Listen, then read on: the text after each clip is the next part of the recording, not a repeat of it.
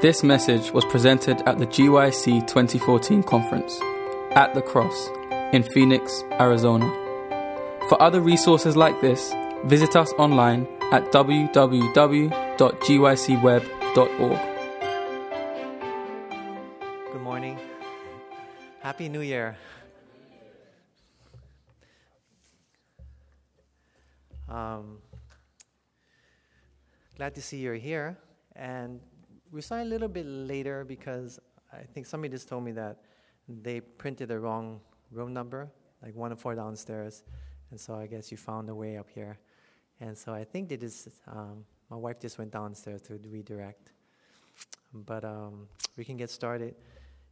If you have your Bibles, um, opening text is 1 Timothy chapter 5, verse 1 and 2. 1 Timothy chapter 5, verse 1 and 2.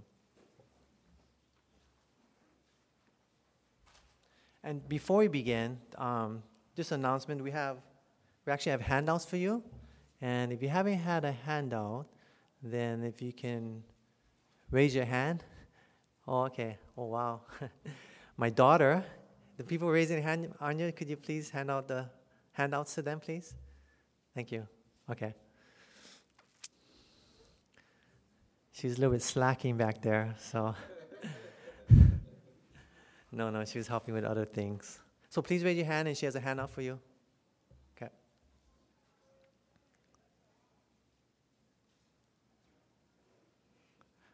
Those coming in, there's a handout. Um, my daughter, actually, you know, somebody could help hand her out because my wife had to go redirect people downstairs. If someone be willing to help my 10 year old daughter there and be kind, thank you.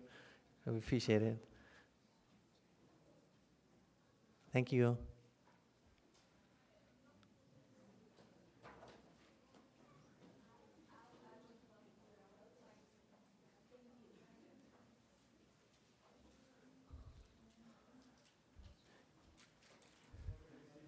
Thank you, folks, for handing. There's a handout. Um, people are handing it out. Please raise your hand and she can hand it. Maybe, um, okay, good.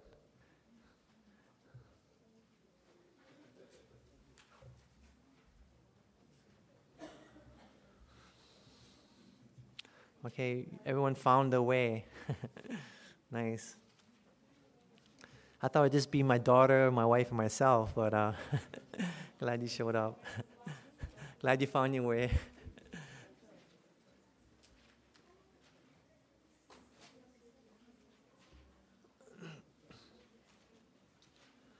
Okay, so there's a handout for those who are just arriving. Uh, maybe Anya, you can go to the door so you can catch some new people coming in. So if you, if you need a handout, please raise your hand. And those in the middle right there. And thank you so much for helping hand it out. Appreciate it.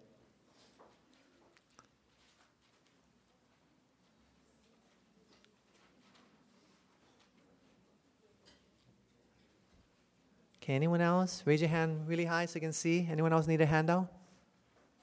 Okay. And for those of you, um, is also online, and we have signs on the door how to get there. Oh, the hand right there. Hand out, Anya. Oh, it got there. Very good. Anya can stay at the door. That'd be really good. Thank you, Anya. Anya's my little assistant.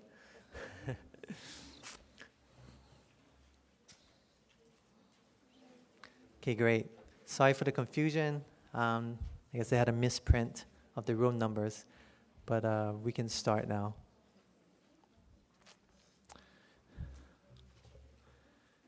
So turn me to 1 Timothy in your Bibles, verses chapter 5, verse 1 and 2. 1 Timothy chapter 5, verse 1 and 2. And this series is entitled Healing Rain, the Latter Rain for the Soul. And this is a six part series with different, six different presentations, and it starts and it builds upon one upon the other. And this first one I'm going to be presenting is entitled The Walking Wounded.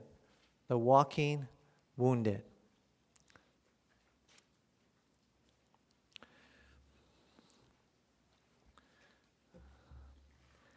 There are many people today who are walking around wounded. I call them the walking wounded. But when I say walking wounded, I'm not referring to those with physical illness or sickness, with wounds on their bodies. What I'm really talking about, I'm referring to those who have been wounded in life through its suffering, through its pain. How? They've been put down as a child, they've been criticized as a teenager, they've been abandoned as a spouse.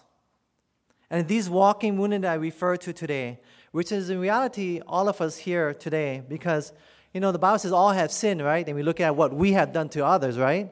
But we n- never really hear that, yes, we have sinned toward others and hurt others, but guess what?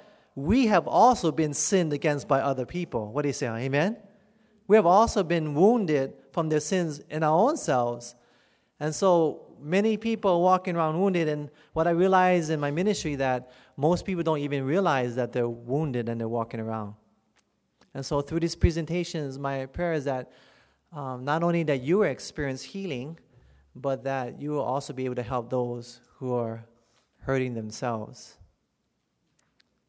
Let us pray. Father, as your word is open, help us to understand. In Jesus' name, amen. You know, some people think, okay, what's the importance of this? I just, last night after the meeting, um, one of my former church members came up and talked to me. And she's a colporteur. She made a book, and she just did big books. And I talked to the leader, the director of the program, and the director of the program told me yesterday that she excelled, like really high in the program, did the best of anyone else, really, really excelled. And I would never thought she had it in her. And she told me last night, you know, Pastor, the turning point in my life was the time that you asked me to sing for you. She's a beautiful singer. To sing for you at a church. So she went to a church to sing my appeal song. And then I'm normally in my church, uh, these um, traveling speaking engagements where I speak on healing, I do anointing service with oil and anoint with oil and healing, spiritual healing. People think it's physical healing. Physical healing is important, but spiritual healing. So she said, it was when um, you made an appeal for healing, and he said, I was, and doing the appeal song, she said, I just broke down. I couldn't even hardly finish. And she said, she came to the front for healing and said, When you prayed for me, I shared with you and you gave me some biblical advice and you prayed for me and anointed me. She said, That was the turning point, point in my life. And I think, um, you know, I've done ministry. I love ministry, evangelism. And my wife, you know, I had the privilege of baptizing her in our first evangelistic meetings, tent meetings. See some people that were here with us, you know. And so it was a blessing. And I ended up marrying my wife, who I'm baptized. So I love evangelism. But sometimes we depend upon methods and methodology and programs to do the work what the heart should be doing. What do you say? Amen? And there's power in that. And she said, that was a turning point in my life, she told me last night. And I think we underestimate the need for healing in our lives. What are we called to do in church? We're going to a little history right now so we understand this. 1 Timothy chapter 5, verse 1 and 2. What are we called? It says, Rebuke not an elder, but entreat him as a what? Father. Father, and the younger men as what? Brothers. The other women as what? Mothers. The youngers as what? Sisters with all purity. So what do you hear? Father, mother, brother, sister. What are you thinking about? What is this? Family. So the Bible talks about here as as a family. So we're called to treat each other as a family, a village, a community. In other words, we're called by God to live in community, whether you're at home or whether in the church, wherever you go, God wants us to be a family. What do you say? Amen? Now, you find that in the Godhead lives in family, Father. Interesting, God uses the word term Father, right? Son, Holy Spirit. Community, even heaven, you cannot get away from community or family. Whether in the home, whether in the church, whether in, the, in heaven, it's always going to be community. It's always going to be family. You know, in the days of the patriarchs, patriarchs, you also find that people lived in community with several generations living together, right? You had not only the children and the parents, but children, parents, grandparents, and great grandparents, right? So it was community living together. Everyone worked together in tender relations with one another, and they opened up their hearts and shared their affections freely with one another, one another as a community. Now, how did this all change? A small community of believers and in heart relationships with one another. How did this all change? Well, turn to Genesis chapter 10, verse 8. Genesis chapter 10, verse 8. Now, I like to believe that I don't like to just preach pop psychology. I believe that we should always teach every single thing from the Bible and the Bible only. What do you say? Amen? So I'm not going to be teaching you pop psychology. But I pray that the Holy Spirit use the word and that it will use, and it will, must, in Hawaii we call it lomi lomi, massage with the elbow. So it's a little bit more sore, but relaxing. It'll massage your heart. The Holy Spirit will soften your heart so be open to the seed to be planted. So, Genesis chapter 10, verse 8, what did Nimrod do? But we need to go to the word. So, Genesis chapter 10, verse 8 in your Bibles. Talking to Nimrod, the Bible says, And Cush began Nimrod. He began to be a mighty one in the what? Earth. So, Nimrod was a mighty one. So, but the question is, how is he a mighty one? Verse 10 tells us, and it says here, And the beginning of his, Nimrod's kingdom, was what? Babel. So Nimrod was mighty in that he began the first kingdom that existed, right? Now, if Nimrod had a kingdom, then that makes him a what? A king, right? So here we have in the Bible the first king that ever existed. And that's why he was a mighty one. And the first one began, or was the first one to be the first king in his world. Now, when Nimrod became a king, the world had all patriarchs. Remember before? Community, closeness, family ties, unity, love. It was very close. And then what happened was, after this, the first kingdom or the first city began back then. Before Nimrod came along, the authoritative rulers had rested upon the community, the village, or the family, and it was the patriarch who disciplined the family with ties of love. You see, there's something different about living in a small community. You know, one of the churches I pastored was a small community. And in this small community, um, we had a school at this time. And there was a young man coming around, and he was being very aggressive in um, flirting with our young girls. I'm pretty bold in saying I want to be a boyfriend and just being obnoxious and rude. Think he could just kind of say stuff like that and get away with it. So I came out to him, I was kind of talking to him, he was kind of smiling, smirking. And then my wife came. My wife was from that town, and my wife knows everyone in that town. And so she's looking at him and finally she says, Hey, I know you. Aren't you Mary's son? And you know what he did? He kind of cowered, put his head down, turned around, and walked right away. Because there's something there about being known. Like you know, in the city, people can do people can do these heinous crimes and wickedness because they're not known. And even the police, you know, we've seen the brutality that's going across, you know, the United States in different eras. But you know, sometimes when they don't know you, they can be very abusive in the cities. That's why all we counsel that we should not be in the cities in the last days. What do you say, huh? Amen? You've seen all in the news. That's not God's giving warning signs even now, what's going on. And so I, I see this, and that experience with me revealed to me that there's a destruction of family ties. You know, when they discipline in a patriarchal society, it was from the patriarch means father, a fatherly love. When I disciplined my daughter, I don't not like I don't know her and I hate her, but I, I love her and I want what's best for her. You're not going to see loving discipline from a police officer in a city pulling his gun towards you, right? So you see the change when Nimrod became king in a kingdom in a city, and it all happened here. In the Western culture, such as America, the king and kingdom mentality pervades throughout the culture. You see, in the Western society, the focus is on the independent individual. For in the Western culture, the individual's own thoughts and the material world comes first, and the relationships comes last. So, in other words, your material things, your own thoughts, yourself first, and then relationships is next. In other words, get a good job, make a lot of money, get a good degree, right? That's first. And then relationships is second. That is how the Western individualism, is. And it's on your handout. It says here, I am myself as I stand apart from you. That is a Western individualism. That's what is the thinking of the United States of America, of the West. Biblical community is opposite.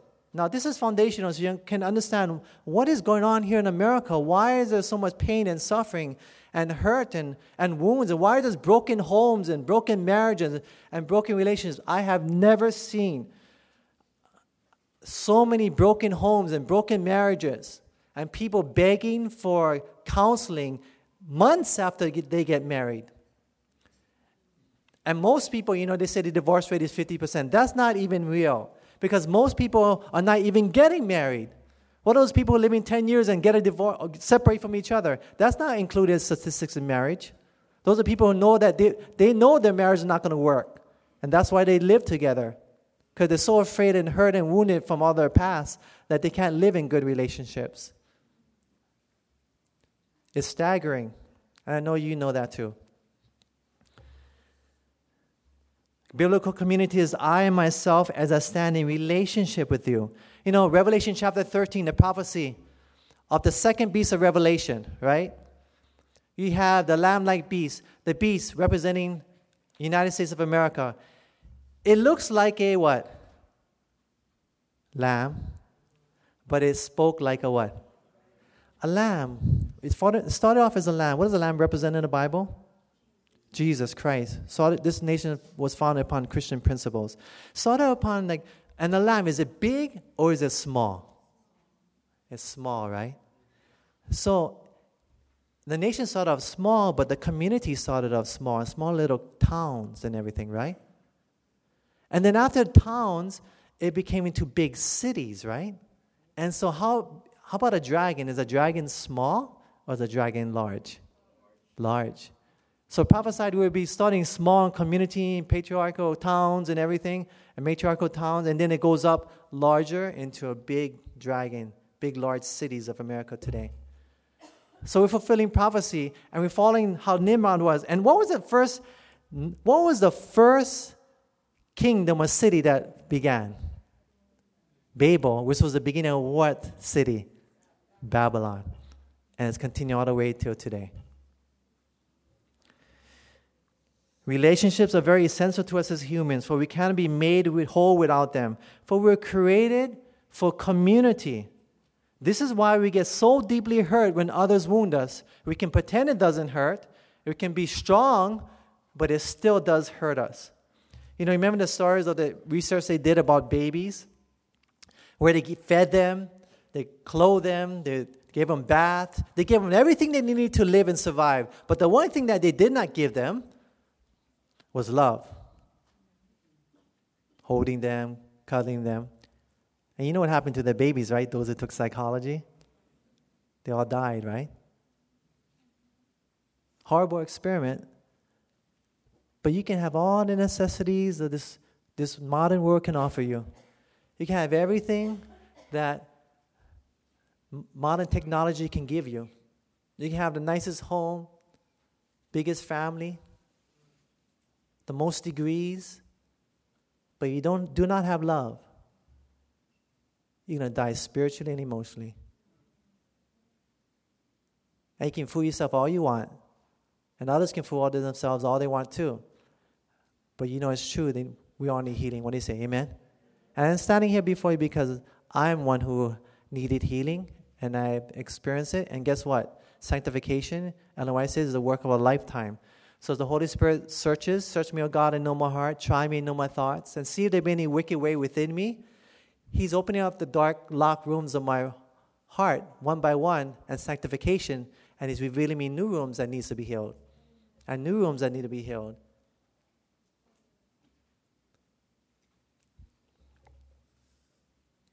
Listen to this quotation from Testimonies, Volume 3, page 359. It's in your handout.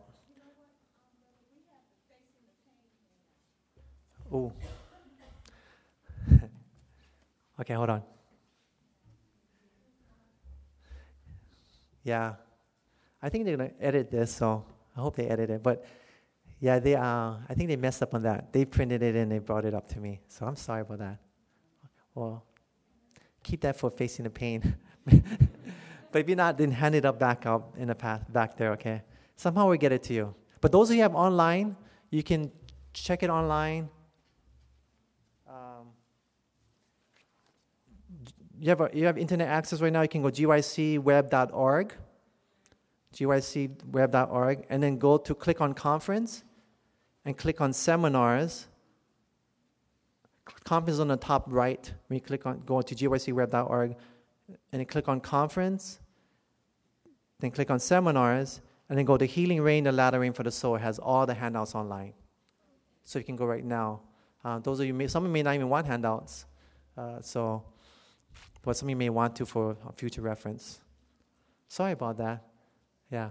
I think they misprinted the wrong room too, so people are in another location. Huh? Okay. okay, so um, thanks for letting me know. Okay, this hat, those of online, if you want to share with your neighbor, you know, you can be blessed on this New Year's Day, you can bless them with that. Okay, so it says here, the Testimonies, Volume 3, page 539, it says, The reason there are so many hard hearted men and women in the world, the reason why people are stern looking, not happy, hard hearted, you ever meet people like that? I've seen them in the mirror a time or two. Is that true affection has been regarded as weakness and has been discouraged and repressed. Does that sound like Western individualism? affection, relationships, individualism first. Yeah? What I, for me, selfishness really, rather than um, showing love. I did an appeal for healing at this church. And as I did appeal for healing, um, a young man came forward and he said to me, as I asked him, What do you want me to pray for? And he said to me that he wanted to be prayed for for healing because he said he has a problem expressing his feelings and emotions. He said, I have a hard time, I don't ex- express them to even my own family, my own wife, and my own children, and I know it's hurting them. See, my, my father was German very stoic. Didn't express or show his expressions at all, of emotions at all. And he said to me that even when you were preaching, I was so excited on the inside. I was so excited. I wanted to just yell and scream, Hallelujah. But he said I couldn't because I was I've so repressed my emotions, I couldn't even do that. And I thought, he can't be the only one. There must be other people out there who are kind of falling for the lies of individualism in the United States of America also. Beloved, we need to put our relationships above the material things of this world. What do you say? Amen? Such as careers, our money, our entertainment, and we need to put God and our relationship back as our first priority within our lives. What do you say? Amen? That is key. That is primary. Turn to Proverbs 22, verse 6. Proverbs chapter 22, verse 6.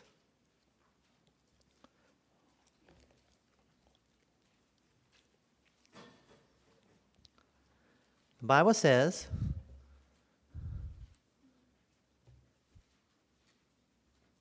Train up a child in the way he should go, and when he is old, he will not what? Depart from it. Now we look at this text mainly meaning that train up a child and when he's old, he's not going to depart from it, right? Meaning the good thing, like train him good and they're going to end him good. But we rarely look at it as train a child wrong and it's going to affect them for the rest of their life wrong, right? And let me add wound here. In other words, train up a child wrong and being cruel and mean and, and put that child down and that child be emotionally wounded as a child and guess what? Train a child to be emotionally wounded as a child. And guess what? When they are old, they are not going to depart from that either.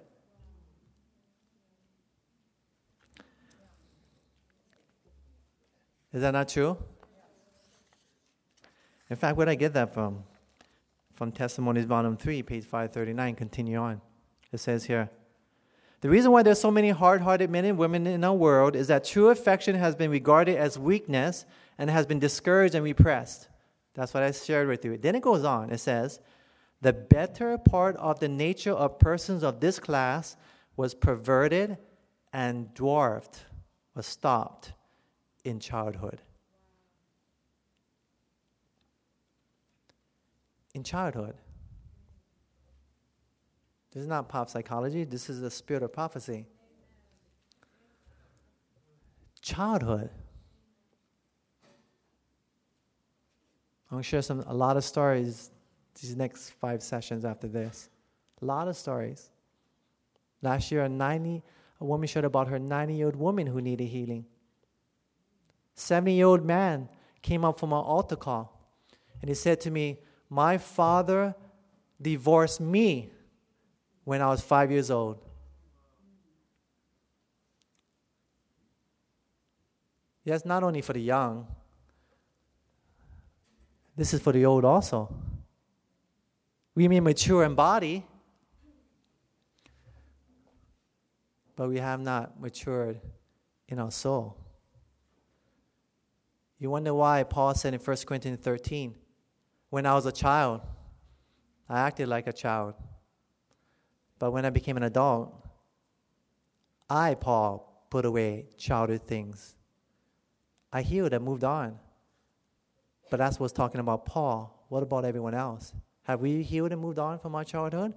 Or are we still living in our past? And our past wounds You know, there's a famous rhyme, children's rhyme, that says, Sticks and stones will break my bones, but words will what? That is the biggest rhyming lie I've ever heard in my whole life. That is false education. is that not true? sticks and stones. I'd rather get sticks and stones. The pain I received in my life, I would rather I'd rather sticks and stones. I'm sorry, but this world is an evil world. And it's not getting better. This world is getting evil, more evil. 15 years ago, when I started pastoring, it was an evil world. But today, I feel sorry for this generation. I thought it was hard when I was growing up. I feel sorry for this generation. And that's why we need people to help our young people. What do you say? Amen? To show them there's hope and there's healing and there's power in God's love. What do you say? Amen? A young woman was called names when she was young, and she was told by her mom that she, she's called names by her mom and told that she's going to go to hell while growing up and being raised up. And she said, I could never understand what I had done to make my mother hate me so much. I surely, could, I surely couldn't be lovable. I saw myself as a complete waste of life. Can you imagine someone walking around thinking that they are a complete waste of life? Wonder why they commit suicide. What must we do in order to enter the kingdom of heaven? Luke chapter 18, verse 17. Luke chapter 18, verse 17. You know what the Bible says? Luke chapter 18, verse 17. The Bible says, Verily I say unto you, whosoever shall not receive the kingdom of God as a what? Little child shall in no wise enter therein. So, in order to enter the kingdom of heaven, we must first go back to the peace and innocence of a what? Little child. You see, we must go back to the time before we were abused, before we had any cares, before we had any suffering. And in order to do that, we must first lay our hurts and abuses that we have received in life at the foot of the cross. What do you say? Amen? I love to watch my daughter play. She's so innocent. She has such peace and happiness and joy. And I think about how when I was a child and I had no cares of this world, you know, all the burdens of this life that all life entail comes along in, life, and especially being a minister in these last days, it took its heavy toll upon me. You know, I've been ill for the last 15 months on medical disability. And yesterday was my last day on medical disability. Today is my first day I'm not on medical disability. Yeah, what a happy new year, yeah? well, thank you. What a blessing. But you know, those have been the best years of my life this past year, actually. And God's taught me many lessons. I'll be sharing that with you. But the burdens of life, it wears you, it wears you down. And the stresses and the, and the burdens and the hurts of other people, it, it can wear you, it can drain you. And so, unless you fully are pacing yourself and have the love of God, we're not going to make it in this world. And we all need God's love. I want God's love in my heart. How about you, huh? Amen?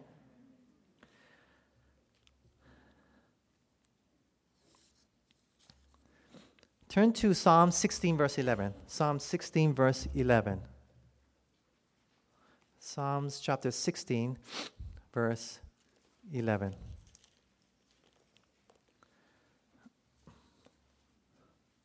What will happen to those who have the presence of God in their lives? The Bible says, Thou hast showed me the path of life.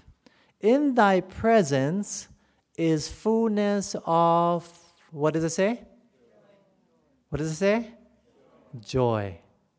So when we're in the presence of God, and God's presence is in our lives, in my heart, in your heart, that means that we should have what?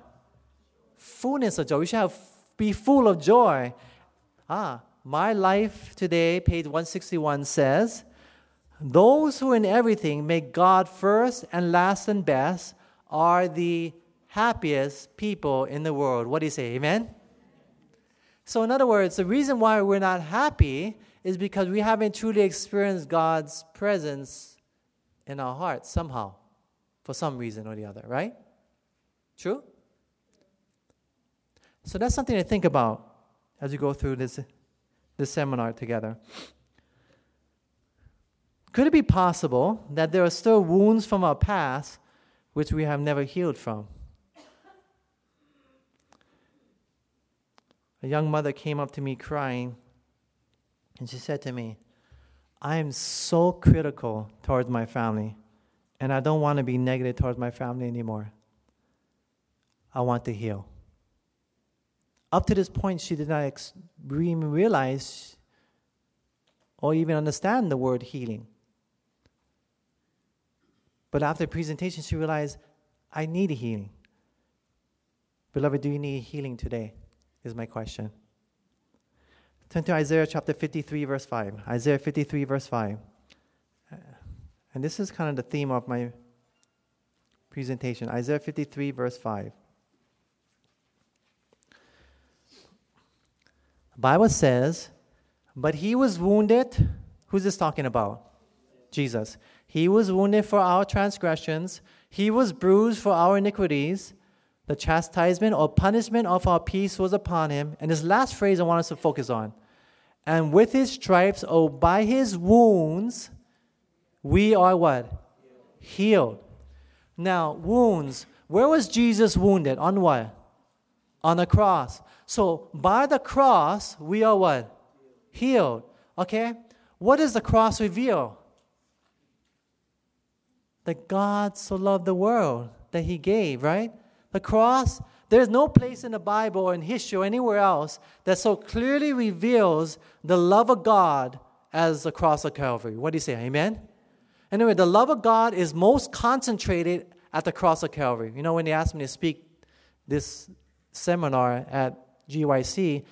And when I found out the theme of this year, I'm like, wow, that's powerful. I love present truth. But the, without the love, I can share all the needs of your healing and everything else. Thank you. Thank you. I think they found it. Could, we're, we're, that's okay. We're done. It's almost done. So we'll do it after. So I can share all the needs of how you need to be healed and people need to be healed, and you see it.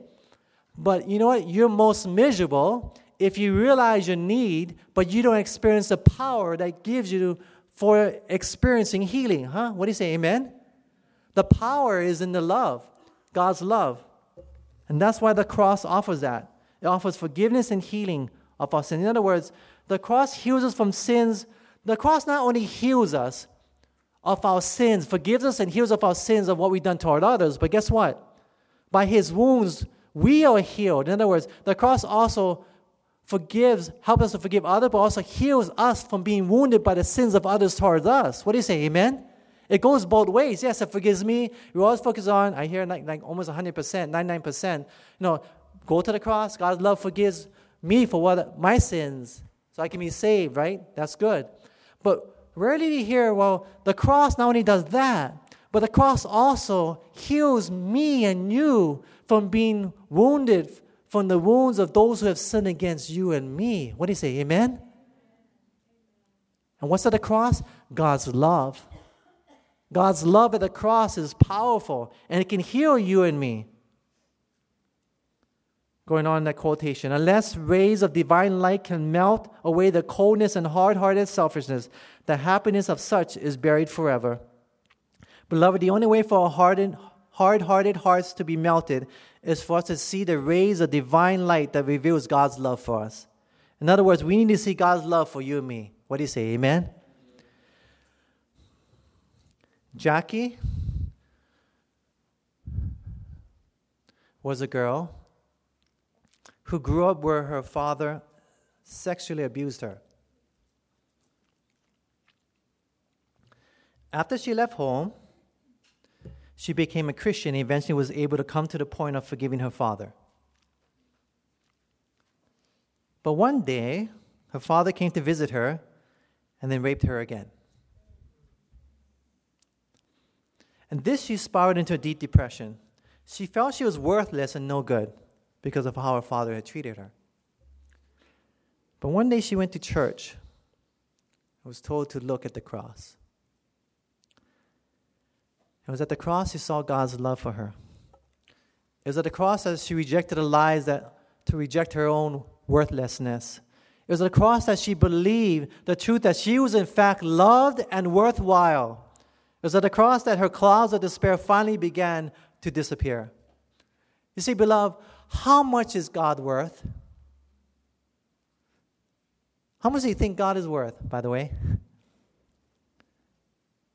In reality, how much is God worth in this universe? Well, the Bible says that He is the chiefest of ten thousands. In other words, is not God extremely valuable? True, right? Amen? Can you put a number of value on God's worth? How about $10 trillion? Is that the price of God? You see, the cross reveals to us just how much we are worth to God. For even though God is extremely valuable, He is still willing to give up His extremely valuable life for you and me. In other words, God loves you on the cross. You know what the cross reveals? God loves you more than He loves Himself. What do you say? Amen?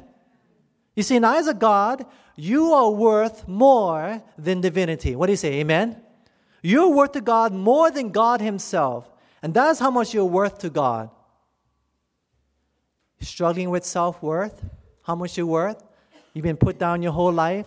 People mistreat you, and you look down and you, at yourself as being worthless. You see, beloved, it doesn't really matter what others say how much you are worth, but what God says you are worth. What do you say? Amen? Not only that, but you are priceless. And God actually proved that you are priceless by dying on the cross. There's a saying that says, actions speak louder than words. What do you say? Amen? And you know, it could have been powerful, and God could have said, You know what? I love you, and you're worth more than anything in this world, and you are so priceless to me. In fact, you're worth more to me than even my own life. You know, it would have been powerful, God would have said to us. But you know what? In our minds, because people say all kind of stuff to us, and they actually lie and they actually deceive us, right? To me, I'll be like, Yeah, right, God. You don't, you know, I mean, you don't really love me. But guess what? Actions speak louder than words. You know what it means to me? God had to come to this earth and he had to die on the cross in action, not in his mouth, in his words, but in his action, he had to prove by his action that you are worth to God more than God himself, that you are precious in his sight. You are special in his sight. And God wants to use you, and he's going to use you in your healing, and He's going to use your healing experience. And like the Bible says, you are to comfort others with the same comfort as you have received yourself. In other words, you have to help others to experience healing, but the same healing that you have received in your own life. What do you say? Amen? God does not want you to hoard your healing. He wants you to take that healing and that love that you are precious, you're special. He's going to use that, and that love is going to heal your broken wounds. I pray this will be a healing journey for you. We serve a wonderful God who loves us and longs for us to be healed. I want to be healed from my past wounds so I can be restored back into the image of God. How about you? What do you say? Amen? If you'd like to be healed back into the image of God, will you raise your hand with me this morning? Amen. Father, we thank you for the healing power of love. And as we ex- realize and see our need for healing as the walking wounded. Please reveal to us your character of love as revealed on the cross. This is our prayer in Jesus' name. Amen. No, I don't know what time the next session is supposed to start. Does anyone know? Oh, okay, hold on. We got five minutes, okay? I think. No? Okay, five minutes. Okay, so wait. So before you leave, I want to do something real fast. Somebody hand out these handouts, please. And I want you to pick a group. And here's a here's a discussion group, and then we're gonna have five minutes. Okay? I just want to hear. Um, and here's the question. You can already start your group already because we only got five minutes. So I'm gonna read this to you, and then please pick about five to seven people, or three to five to seven, and then um, just kind of discuss this question. Here's a question.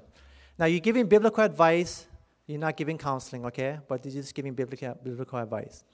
So, Sharon and Matt are seeing each other and they're having problems. It seems that Sharon has very low self worth. Life has not been too kind to her. And while growing up, her mom would constantly put her down and tell her how worthless she was. This has affected their relationship in that Sharon has a tendency to put down Matt, her boyfriend, whenever she feels worthless just so that she can feel better about herself. Matt and Sharon had come to you for help. How do you help Sharon to see a different picture of, how much she is worth? Okay, look on top of your, your phones, smartphones, and go on the internet, the handouts there, and we're handing out right here.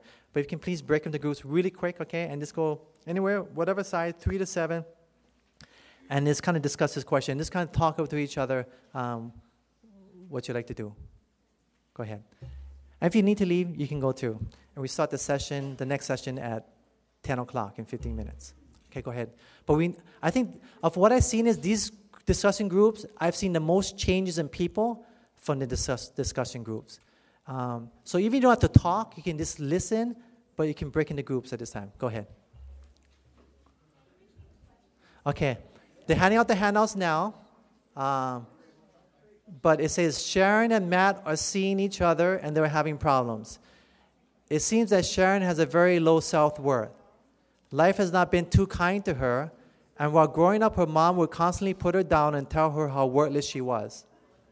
This has affected their relationship in that Sharon has a tendency to put Matt down whenever she feels worthless, just so that she can feel better about herself. Matt and Sharon have come to you for help. How do you help Sharon to see a different picture of how much she is worth? Go ahead, go and talk.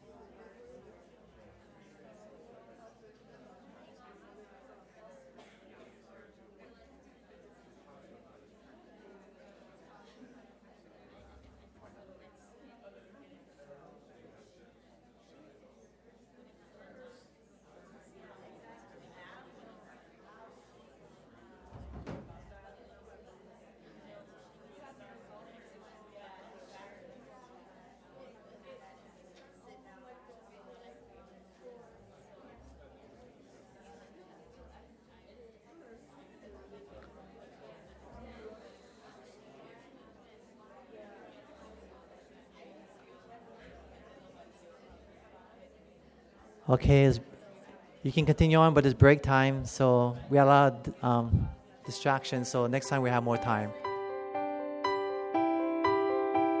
This message was recorded at the GYC 2014 conference at the Cross in Phoenix, Arizona. GYC, a supporting ministry of the Seventh day Adventist Church, seeks to inspire young people to be Bible based, Christ centered, and soul winning Christians. To download or purchase other resources like this, visit us online at www.gycweb.org.